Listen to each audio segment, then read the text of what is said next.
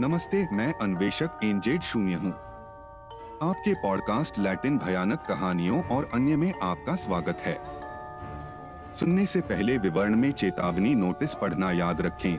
यदि आप नए हैं तो रुकें, पढ़ें और जारी रखें। मैं आपको YouTube पर हमें फॉलो करने के लिए आमंत्रित करता हूँ। छद्म नाम जॉर्ज द्वारा साझा किया गया। आठ दशमलव चार। शुरू करने से पहले मैं आपको चैनल की सदस्यता लेने के लिए आमंत्रित करता हूँ। सूचनाओं से बचें, क्योंकि हम पूरे सप्ताह लगातार नई सामग्री अपलोड करते हैं। इस पॉडकास्ट का आनंद लें। मेरा नाम जॉर्ज है और मेरे साथी का नाम रोलैंडो है। हम टेक्सास के एक शहर में काम करते हैं। रोलैंडो ग्वाटेमाला भारतीयों का वंशज है, इसलिए उसे भूत प्रेत देखने का शौक था।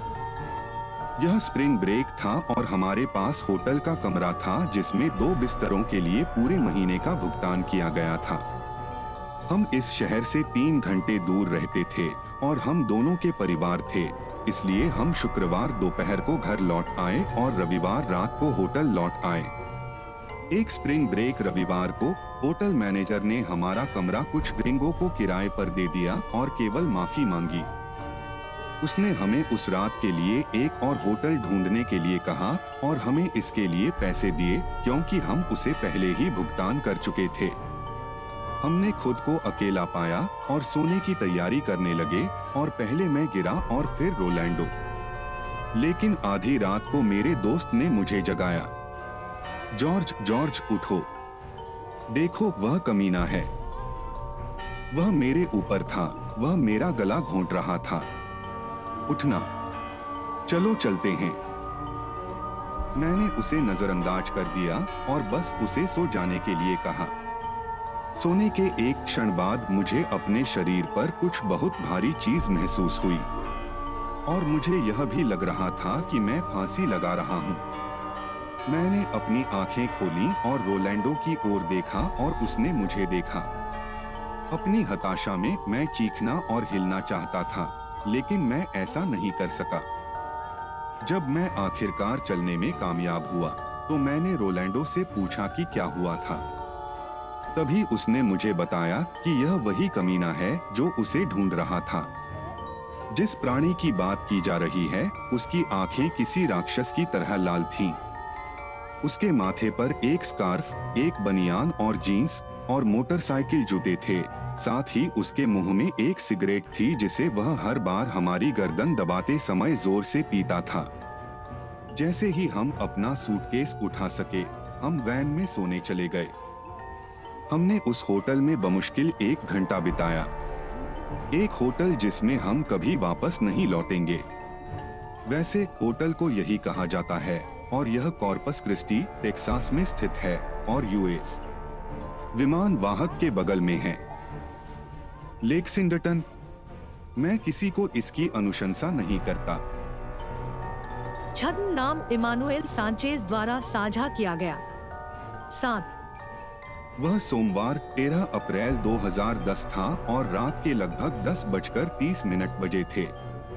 उस समय उनकी आयु मात्र सात वर्ष थी। उस रात हम भगवान की स्तुति कर रहे थे लेकिन मुझे खुद को राहत देनी पड़ी।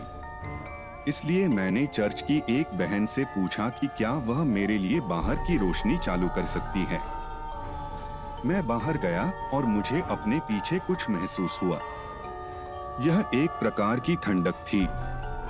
और मैंने घूमकर क्या देखा कि पहाड़ पर पेड़ हिल रहे थे। अचानक उनके बीच से कुछ उछलकर बाहर आया। मैं उन बातों पर विश्वास नहीं करता था, लेकिन वह एक राक्षस था। इसके पंख सींग और काली त्वचा थी। वह मेरे पास से गुजरा और मेरी ओर इशारा किया। मैंने अपनी चाची और अपने चचेरे भाइयों को बताया और इस तरह मामला खत्म हो गया। दो दिन बीतने के बाद मुझे ऐसा महसूस होने लगा कि मुझे दूर से देखा जा रहा है। रात में उन्होंने मेरी खिड़की पर दस्तक दी और मैं पूछने के लिए बाहर गया, लेकिन वहाँ कुछ नहीं था। मैं सोच रहा था कि वह क्या था, क्योंकि वह मेरा पीछा कर रहा था मैं सचमुच नहीं जानता था कि क्या करूँ। इसलिए समय बीतता गया और मैंने सपना देखा कि मैं अपने परिवार को नुकसान पहुँचा रहा हूँ। तीन सप्ताह तक ऐसा ही था उनमें से एक दिन मैं अपने जीवन में पहली बार रोया था एक बूढ़ी औरत ने सपना देखा और मुझे कुछ समझ नहीं आया क्योंकि वह ऐसी भाषा में बात कर रही थी जो मुझे समझ में नहीं आई। मैंने उससे पूछा कि वह क्या चाहता है, लेकिन उसने मेरी ओर ध्यान नहीं दिया। अगले दिन मैं उठा और अपनी छाती की ओर देखा तो मुझे कई खरोंचे थी। लेकिन इसके बारे में सबसे अजीब बात यह है कि केवल मैं ही उन्हें देख सकता था। एक महीना बीत गया और मेरे दादाजी, जिनका निधन हो गया, ने मुझसे कहा, डरो मत। मज़बूत बनो, तुम इसे संभाल सकते हो, बेटा। मेरे दादाजी का सपना पूरा हो गया और मुझे तेज हवा का एहसास हुआ। और धीरे धीरे मैं इस स्थिति पर काबू पा रहा हूँ। मेरी कहानी सुनने के लिए आपका बहुत बहुत धन्यवाद। छद्म नाम शारोल माटामोरोस द्वारा साझा किया गया। साथ। एक बार मेरे दादाजी से बात करते हुए, उन्होंने घबराहट भरी हँसी के बीच मुझे बताया कि उन्होंने बालों वाले हाथ के डर पर काबू पा लिया है। उसने मुझे बताया कि यह वास्तव में अस्तित्व में है और उन्होंने उसे डरा दिया। वह बताता है कि जब वह छोटा था तो वह अपनी छोटी बहन के साथ बहुत लड़ता था और यह व्यावहारिक रूप से एक पंथ था। क्योंकि वह उसे रुलाने के लिए लगभग हर दिन उसे परेशान करता था। जैसा कि मैंने आपको पहले एक कहानी में बताया था, वह ग्रामीण इलाके से है और उसका जन्म एक खेत में हुआ था। एक रात, हमेशा की तरह, उसने अपनी बहन को परेशान करना शुरू कर दिया। उसने उसके बाल तब तक खींचना शुरू कर दिया जब तक कि लड़की इसे बर्दाश्त नहीं कर सकी। वह रोने लगा, अपनी माँ की बाहों में भाग गया।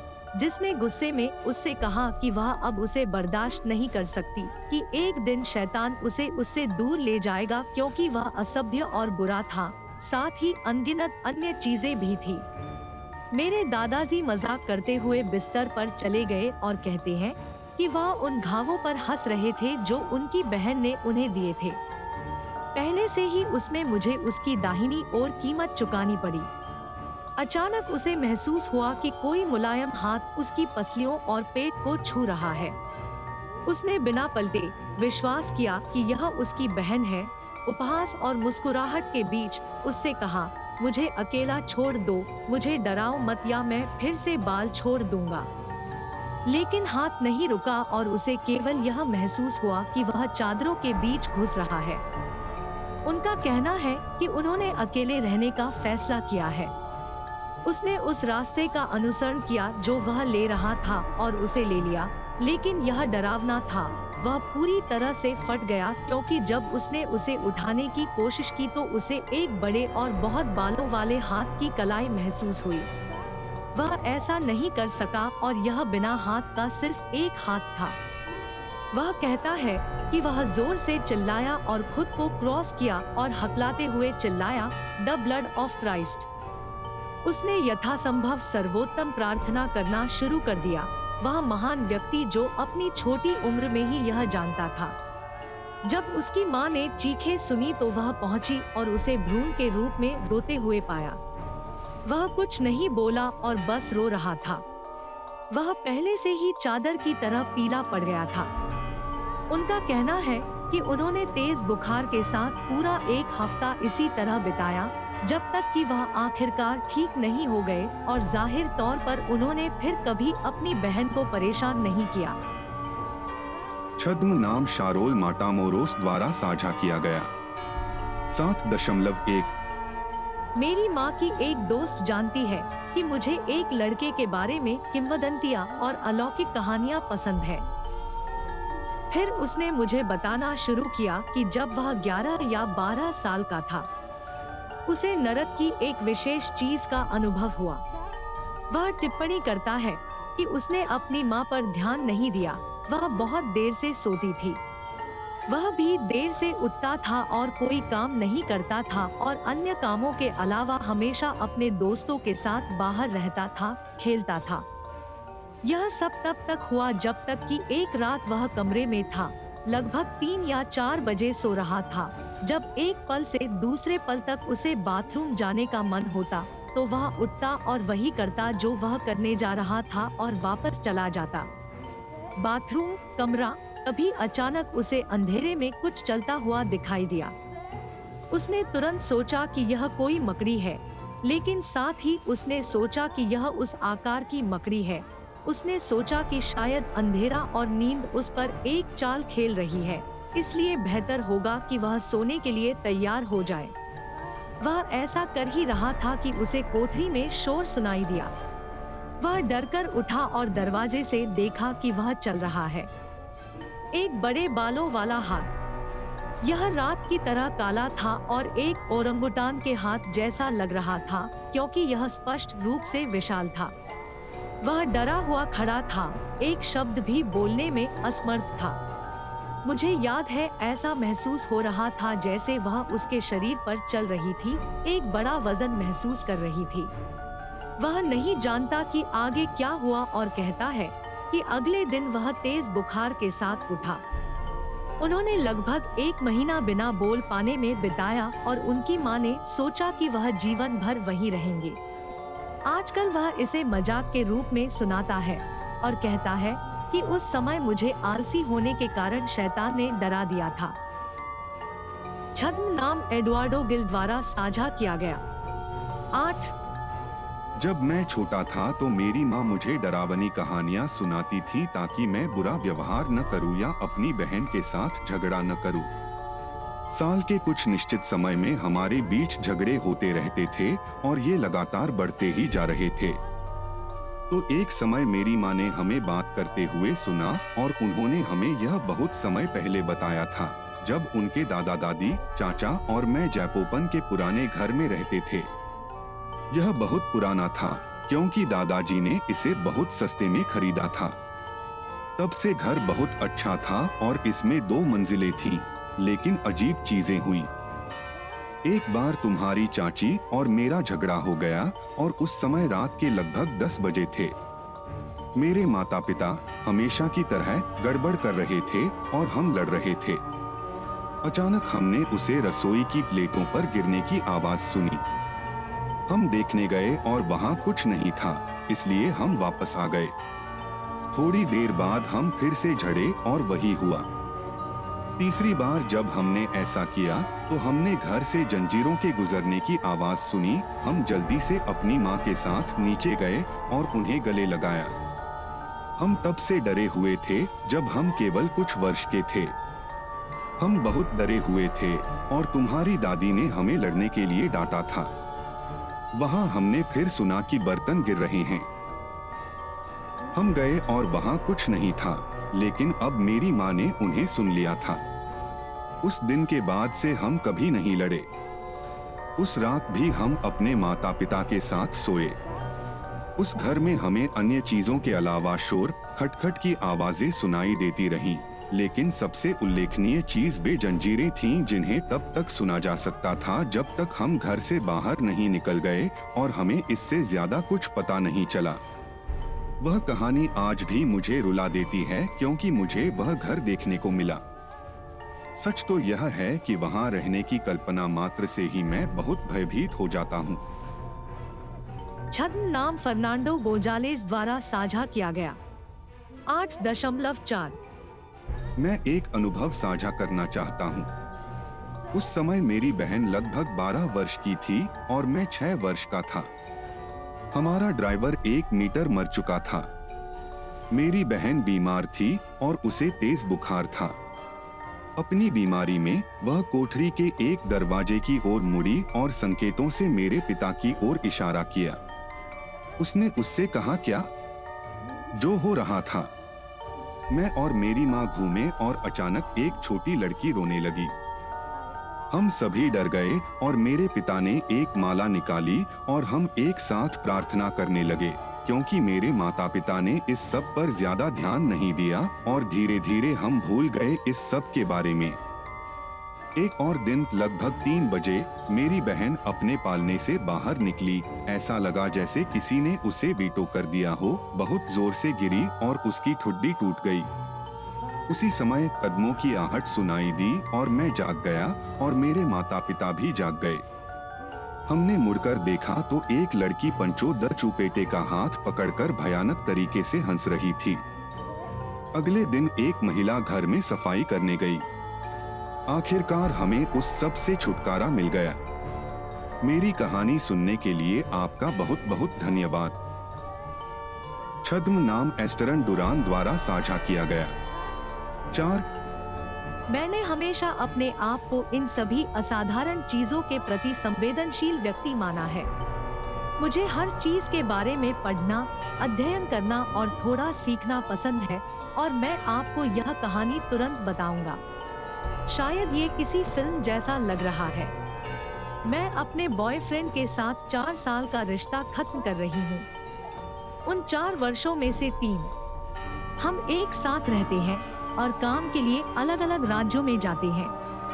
मज़ाक यह है कि मेरे पूर्व सहकर्मी बहुत ईर्ष्यालु थे और एक दोपहर मेरे पूर्व सहकर्मी को बहुत बुरा लग रहा था और मैंने उसे थोड़ी देर सोने के लिए कहा। अपने सपनों में वह मुझसे कहती है कि वह प्यासी थी और मेरे लिए नीचे जाना और पानी लाना बहुत आसान था। जैसे ही मैं नीचे जा रहा था, मुझे बहुत तीव्र महसूस हुआ, लेकिन मेरी आँख के कोने से मैंने कमरे में एक छाया खड़ी देखी। मैं पलटती हूँ और वह हंसने लगता है और मेरी प्रतिक्रिया नहीं कहने की थी। उसके साथ नहीं। मैं जल्दी से कमरे में गया और जब मैं अंदर गया तो वह पहले से ही जाग रही थी, बिस्तर पर बैठी थी। पूरा फर्श कीड़ों और अजीब कीड़ों से भरा हुआ था। यह उल्लेखनीय है कि मैं योरुबा धर्म का सदस्य हूँ। मैं एक अभ्यासी हूँ और हमें अभी भी इससे अधिक लाभ नहीं मिलता है। लेकिन उस क्षण मुझे याद आया कि मैंने क्या अध्ययन किया था और मैंने कमरा दे दिया और हम स्वयं साफ़। वह बहुत गहन रात थी जिसमें हम सो नहीं सके। दूसरे दिन जब मैं काम पर आया तो मेरी मेज कीड़ों से भरी हुई थी। यह कहानी भले ही छोटी हो लेकिन इसमें कुछ ऐसा था जो वास्तव में मेरे मन में आया। छद्म नाम ब्रायन अमेस्क्विटा द्वारा साझा किया गया। आठ। यह कहानी मेरी माँ मारिया नरवास के साथ घटित हुई जब वह आठ वर्ष की थी।